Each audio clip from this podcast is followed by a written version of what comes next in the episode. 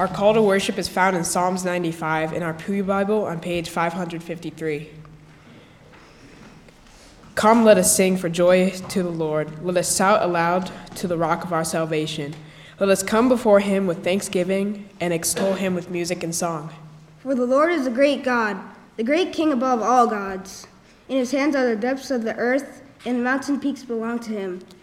The sea is his, for he made it, and his hands formed the dry land. Come, let us bow down and worship. Let us kneel before the Lord our Maker. For he is our God, and we are the people of his pasture, the flock under his care. Today, if we could only hear his voice. Do not harden your hearts as you did at Meribah, as you did that day at Massah, Massah in the wilderness. Where your ancestors tested me, they tried me though they had seen what I did. For forty years I was angry with that generation. I said, They are a people whose hearts go astray, and they have known my ways. So I declared on an oath in my anger, They shall never enter my rest. Amen. Amen. Scripture readings are from Exodus chapter 17, verse 5 and 6 and 1 Corinthians chapter 10, verse 1 to 4. We're going to read from New Living Translation.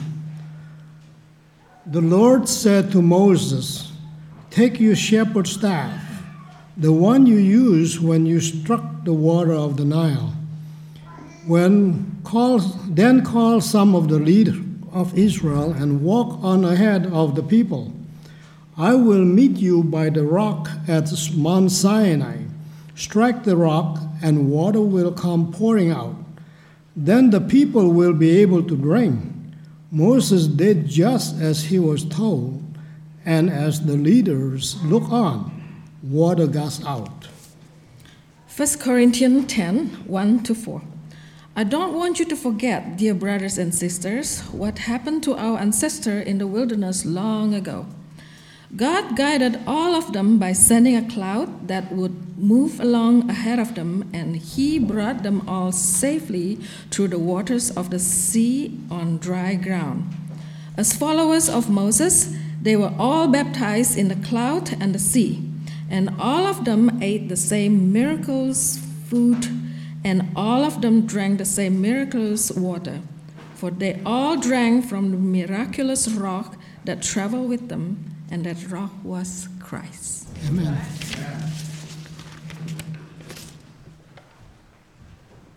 Scripture reading this morning is from 1 Corinthians 15, verse 51 to 57, and it's a Pew Bible, page 1058. Listen, I will tell you a mystery. We will not all sleep, but we will all be changed. In a flash, in the twinkling of an eye at the last trumpet. For the trumpet will sound, the dead will be raised imperishable, and we will be changed. For the perishable must clothe itself with the imperishable, and the mortal with immortality.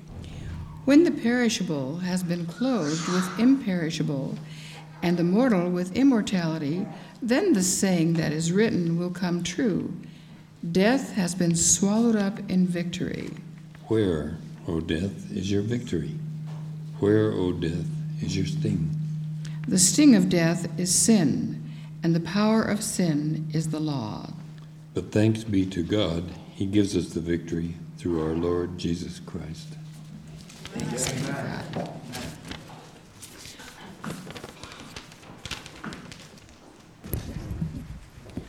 Our gospel reading this morning is found in Matthew 27, verses 45 through 66. In your Pew Bible, that is page number 920.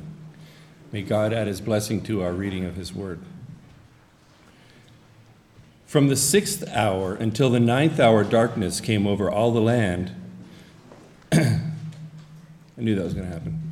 From the sixth hour until the ninth hour, darkness came over all the land.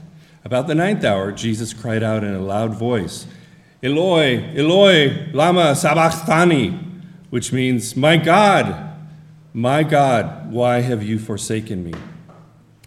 When some of those standing there heard this, they said, He's calling Elijah. Immediately, one of them ran and got a sponge. He filled it with wine vinegar, put it on a stick, and offered it to Jesus to drink. The rest said, Now, leave him alone. Let's see if Elijah comes to save him. And when Jesus had cried out again in a loud voice, he gave up his spirit. At that moment, the curtain of the temple was torn in two from top to bottom.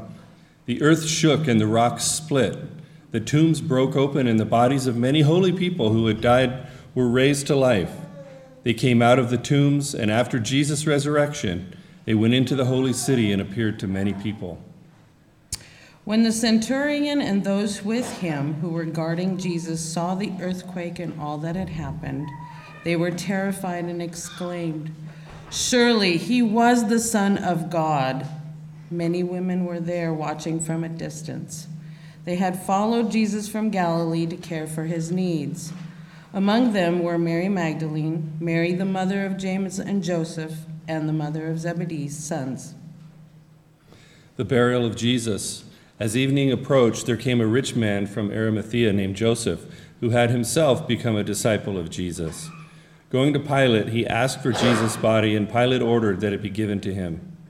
Joseph took the body, wrapped it in a clean linen cloth, and placed it in his own new tomb that he had cut out of the rock. He rolled a big stone in front of the entrance to the tomb and went away. Mary Magdalene and the other Mary were sitting there opposite the tomb. The guard at the tomb. The next day, the one after preparation day, the chief priests and the Pharisees went to Pilate. Sir, they said, we remember that while he was still alive, that deceiver said, After three days I will rise again. So give the order for the tomb to be made secure until the third day. Otherwise, his disciples may come and steal the body and tell the people that he has been raised from the dead. This last deception will be worse than the first. Take a guard, Pilate answered. Go make the tomb as secure as you know how. So they went and made the tomb secure by putting a seal on the stone and posting the guard. It's good to be with you this Sabbath morning. I feel like I'm back home again. And it's such a joy. You know, one of the fun things about coming and being with you on a Sabbath morning is that um, I look forward to looking at everything and seeing what's changed here in Santa Clarita. And, you know, over the time that I spent as an interim pastor with you to this time, this has changed a bunch.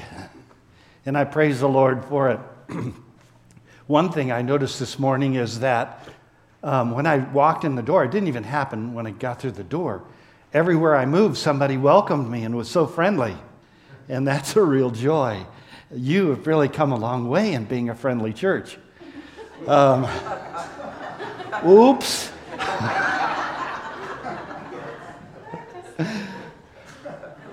the second thing I've noticed is for a pastor who's aging, somebody said, Let there be light and I can see. There's lots of good light up here, and I can see even to the very back. And my wife used to say to me, Honey, you're not looking at anyone in the back when you preach. And uh, it was true because I couldn't see that far. So my eyesight has improved, and the lighting has improved tremendously. The other thing is your grounds and your church in, in total is so beautiful and looks so nice. It's so representative, so representative of God's character, and, and I just think it's just fantastic and beautiful. You guys are doing wonderful things for the Lord here, and I'm excited about that. I'd like to invite you just to, uh, just to pray briefly with me this morning. Let's bow our heads. Our dear Lord and Heavenly Father, this is a, a special weekend, and we just want to use it to praise you to the highest level possible. And so we thank you so very much for being here. We ask your Holy Spirit to guide that the, that the words that are said, that the things that are communicated would be your words, your communication.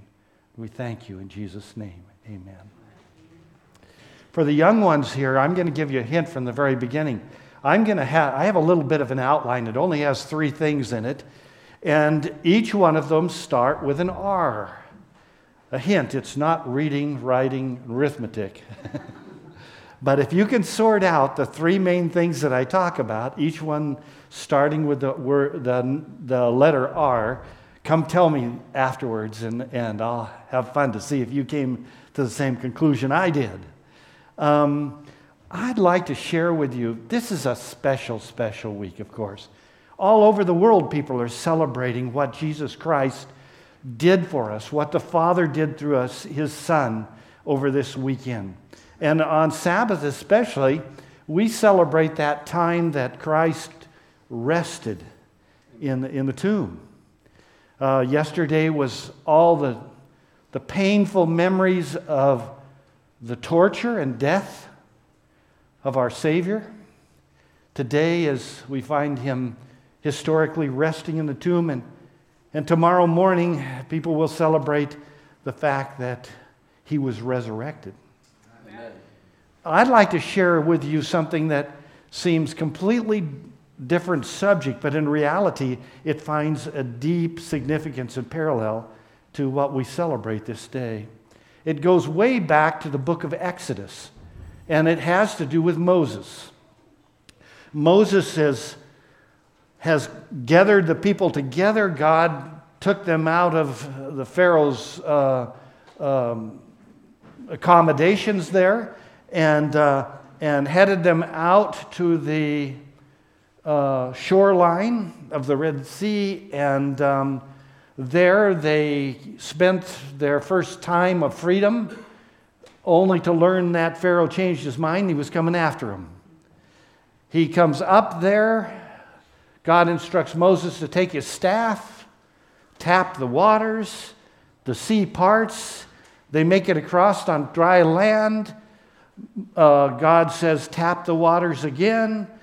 Pharaoh's getting close. His men is going to catch us and the waters come down on top of them, they all float away. And all the people rejoice and sing at how wonderful God is when they get to the other side and see everything that happened. But it wasn't long, perhaps less than a month, perhaps only a few weeks, till they found themselves traveling in a part of the country called the wilderness of sin, or some translations call it Zin. Either way, it's significant because they get out there and they forget all about the miracle of, of the Red Sea and they start saying, Oh, woe is me. We're all going to die here. We're going to thirst to death in this wilderness. There's no water. Why did you do to this to us and all that kind of stuff? Moses is petrified. He thinks they're going to stone him. He goes to God, takes Aaron, his brother, with him, and says, God, you got to do something. The people are so thirsty, thirsty, I think they're going to stone us. And God says, Take that staff, same one you had at the river. Take them over to a, a rock, and I want you to smack that rock with that staff, and I'll bring water out of it. And um, Moses does that. And of course, the water comes out, and the people live. probably 35, 38 years later. They've been wandering around the wilderness all this time. They find themselves back in that same valley. And God says, uh, Hope you're having a good time. the people say, You brought us back to the same place. They probably checked it out and there wasn't water coming out of that rock anymore. What have you done? We've traveled all these years. You've brought us here to die again. I wish we were back in Egypt. We weren't ever there, but our parents were. They tell us we ate good and all that kind of stuff. And um, why did you bring us out here to die? Moses, in desperation, goes back to God, this time frustrated to the max. God says, I'll tell you, let's do it a little different. This time, talk to the rock. Just talk to the rock. Moses gets so upset. He is so frustrated with all these people and all the problems, and they never let up and they complain all the time. And he says, What do I got to do? Do I have to smack this rock? And he smacks it. Water comes out. People are saved again. God says, Why'd you smack the rock?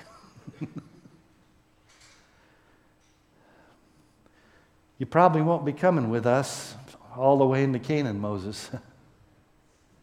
you smacked the rock. I struggled with that. God told him to smack it the first time. The second time, he tells him to, to, to talk to it.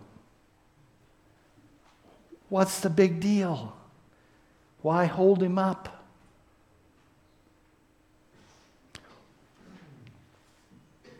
If you look at the book of Matthew, chapter 21, verse 42, you find an interesting thing.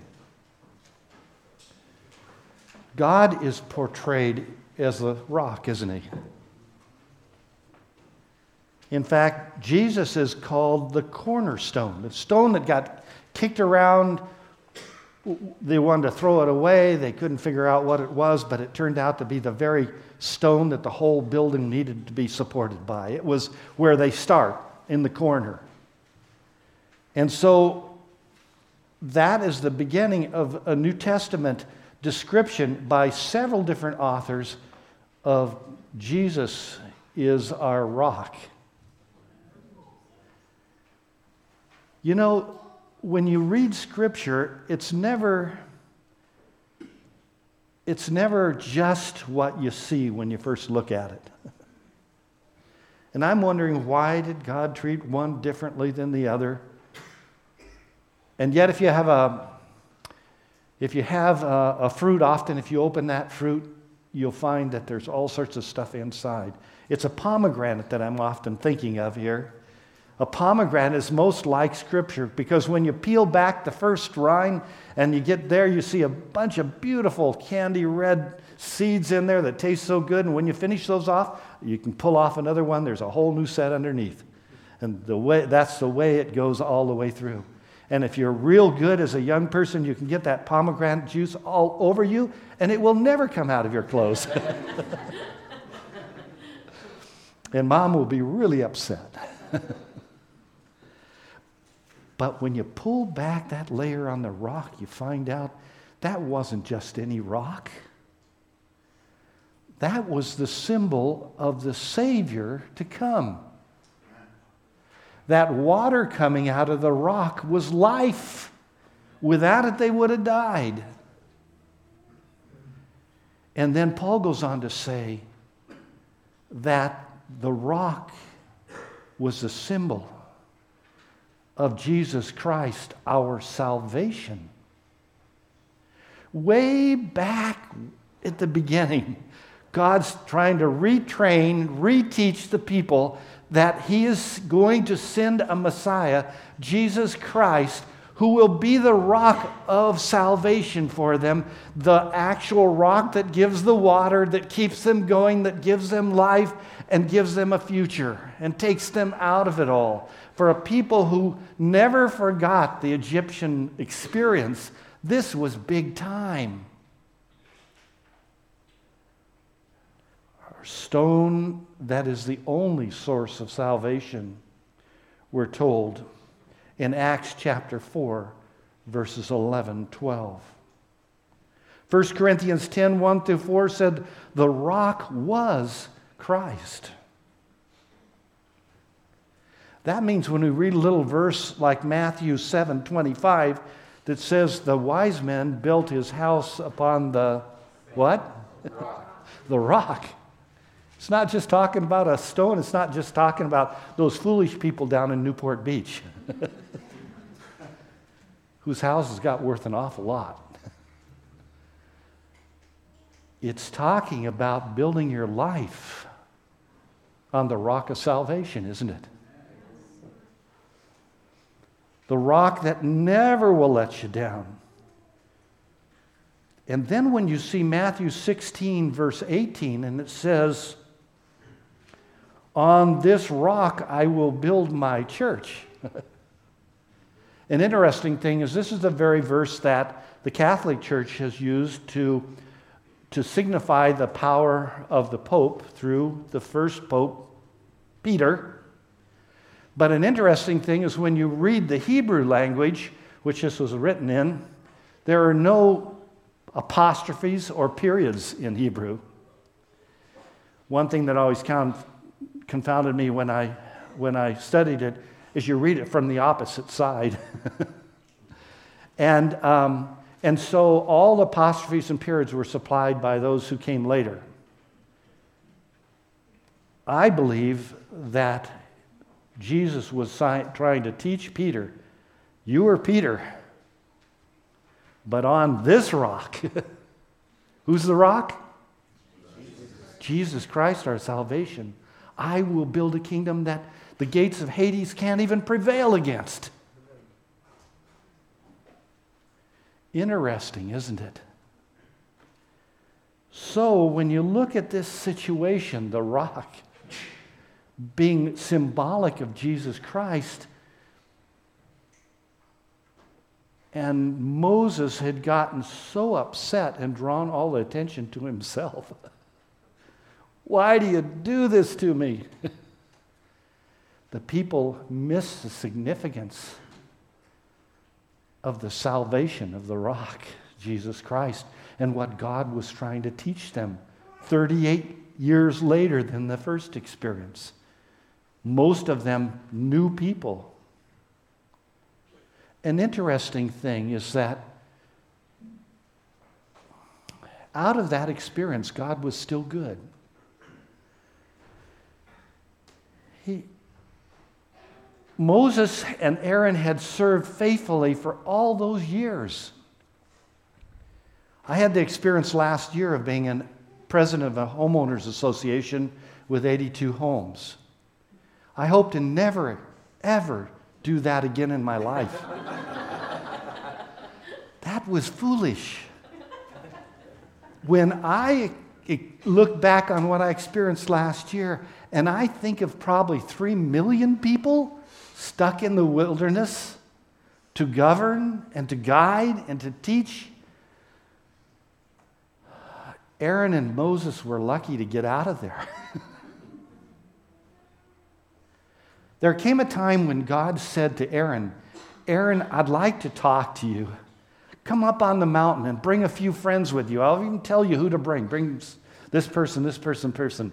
Come on up and talk to me. And Aaron said, Sure, God, I'll do that. And he goes up there and he brings his friends, and God talks to them and shares them all this kind of stuff. And he says, Oh, by the way, Aaron, while you're up here, I'm going to lay you to rest. I'm going to give you some rest. Do you think the significance of that was special. God takes him up there, talks to him, tells him what a good job he's done and how faithful he's been. Aaron trusts him to the very end, not a squeak out of Aaron. And he lays down and he rests. And he rests. Several years later, God said to Moses, Moses, I would like to talk to you. How about selecting some friends and come up to the mountain and talk to me? Now, if I was Moses, I probably said, Oh, Lord, I like lowland. Let me stay down here. I don't, I don't know about coming way up there. I get nosebleeds and altitude and stuff like that. But Moses didn't either. Moses goes up there. God spends time with him, talks about him.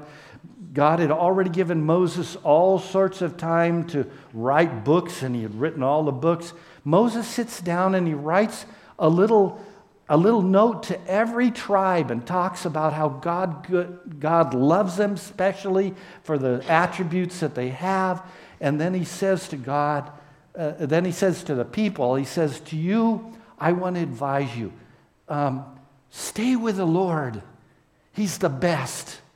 Your salvation's with a rock, you know. Your salvation is great. Stay with the Lord. Don't transgress. And when he gets it all done, God says, I love you, Moses. I can't do without you. and he gives Moses some rest. The interesting thing for Moses is we find out God really couldn't do with him because he didn't let him rest very long. Moses was translated, he was resurrected. He was there when Jesus died. He appeared to other individuals. He's the most significant human being to Jewish individuals, and he was there. God gave him some rest, but he also gave him a resurrection. Now, I don't think the resurrections that we see in the Bible were without depth. Just like the pomegranate, there's something to them.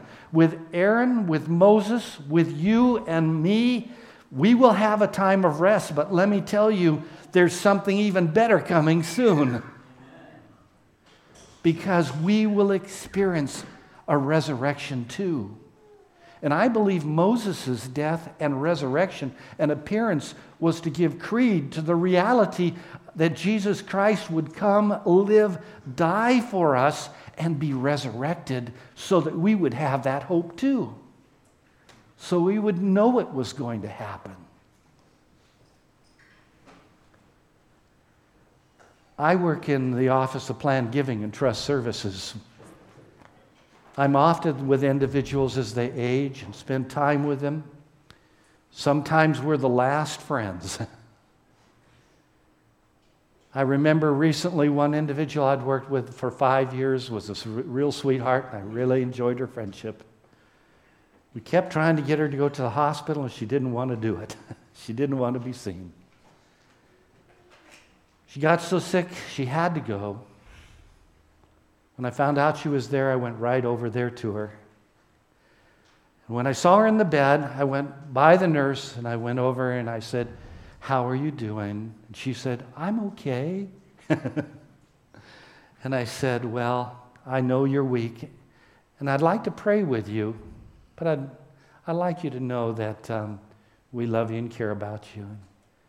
Would you like me to pray? And so I prayed with her. She had a big smile on her face. I could tell that she really recognized me. And when I got done with the prayer, the nurse said, Did she talk to you? And I said, Yes. Did she make any sense? And I said, Yes. She hasn't talked to anyone or made any sense in the time she's been in here. I left her with a big smile, and the next morning I went back and she was gone. She was resting. Most of us are so fearful of that rest. We hold on to this life for everything we can hold on to. But in the darkness of that rest, it is but a moment until we see the brightness of the coming of Jesus Christ. We too will be resurrected. I didn't understand this to the fullness till a couple weeks ago. For the first time, I missed coming and preaching a sermon I was supposed to. I got some kind of blood poisoning or food poisoning or some kind of horrible stuff. And I thought I was going to die. It's not the first time. I used to get migraines, and I used to call the kids together, get my wife over, hold her hand, say, I love you. I just want you to know. And they would say in unison, Daddy, you're not going to die. well, they're all grown up now. They're, they're living in other parts of the country. So my poor wife has to reap the benefit of being the only one I can hold a hand and say, I love you. and she has to say, Honey, you're not going to die. This time I didn't feel that I was going to die, but I got just thinking about something, and God took me on a short little trip. It happened so quickly. I remember thinking to myself, but what if I did die? And the first thing I thought about is, I'm not ready. There's things I need to do. There's things I need to have forgiven. There's things I need to be made right and all that. But I didn't even get done saying that before God said to me, But that's why Jesus died for you. If you wait till you're ready, it'll never happen. I died so that I could take you now. Just trust in me. And the next thing I felt was I was being taken up to those pearly gates And I was looking inside, and Jesus locked eyes with me and gave me that smile. Said, Welcome home. Welcome home. And I can remember walking in, strange experience, because I saw some people I'd seen before that I didn't get along too well with on this earth, and they were so nice. We were immediate friends. And it was wonderful as I looked around, and I only had that brief amount of time. When I came back in my thoughts to this earth, I thought, why would I want to be here? Why do I want to be here? I want to be there. I want to be there. You know, loved ones, we've given the reality that all God says is just, just trust me. That's, just, that's what was going on with those Israelites. Let me have your trust. If you trust me, I am the rock of salvation. I have a home for you, and you can come home, and we will be happy forever. Forever and ever and ever. I told, told my wife, she said, um, Why are you crying? I don't do this all the time, folks. I said, why, why are you crying? I said, I'm not crying because I'm sick and, and I'm not crying because I'm feeling bad. I'm crying with joy. I'm not afraid of death. It's not because I want to leave, I'm, I'm sticking around. I'll be here. But I have nothing to fear because I have Jesus Christ, the rock of my salvation. Everything's ahead, nothing's behind. All the good we could ever experience is ahead of us, folks. We have this hope. Not as others. We have a hope in Jesus Christ, the rock of our salvation. Let's pray. Our dear Lord and Heavenly Father, on this day especially, we see the great gift you have given us in your Son, Jesus Christ. Our minds cannot grasp completely the difficulty and pain of the situation that he went through. But we know that it was all done because you love us so much and you're anxious to have us back home. Dear Lord, teach us to trust. Keep that belief burning bright within our hearts.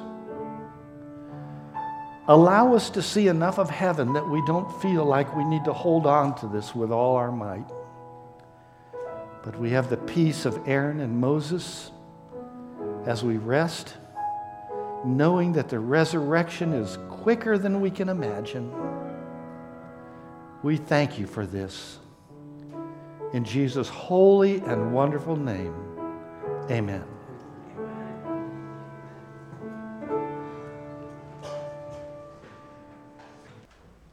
This is the testimony that God has given us eternal life. And this life is in His Son. Anyone who has a Son has life. And anyone who does not have the Son does not have life. I have written all this to you so that you who believe in the name of the Son of God may be sure that you have eternal life. Amen.